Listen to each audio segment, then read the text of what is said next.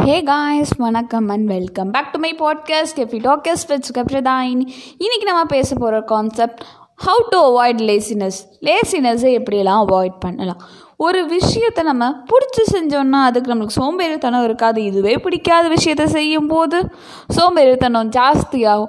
ஒரு பிடிச்ச சப்ஜெக்டில் ஒரு ஹோம்ஒர்க் எழுதும் போது எவ்வளோ என்ஜாய் பண்ணிட்டு எழுதுகிற நாம் பிடிக்காத சப்ஜெக்டில் ஹோம்ஒர்க் கொடுக்கும்போது எவ்வளோ கடுப்பாகி எழுதுவோம்.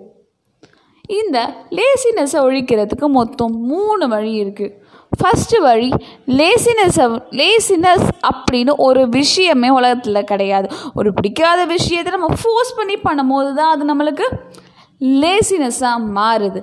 செகண்ட் திங் ஸ்டே பாசிட்டிவ் என்ன நடந்தாலும் பரவாயில்ல நான் இதை அக்செப்ட் பண்ணிக்கிறேன். அது மாதிரி பாசிட்டிவாக மாறுங்க. தேர்டு எதையும் தாங்கும் இதயம் வேணும். ஸோ கண்ணதாசனே சொல்லியிருப்பாங்க எதையும் தாங்கும் இதயம் இருந்தால் இறுதி வரைக்கும் அமைதி இருக்கும்.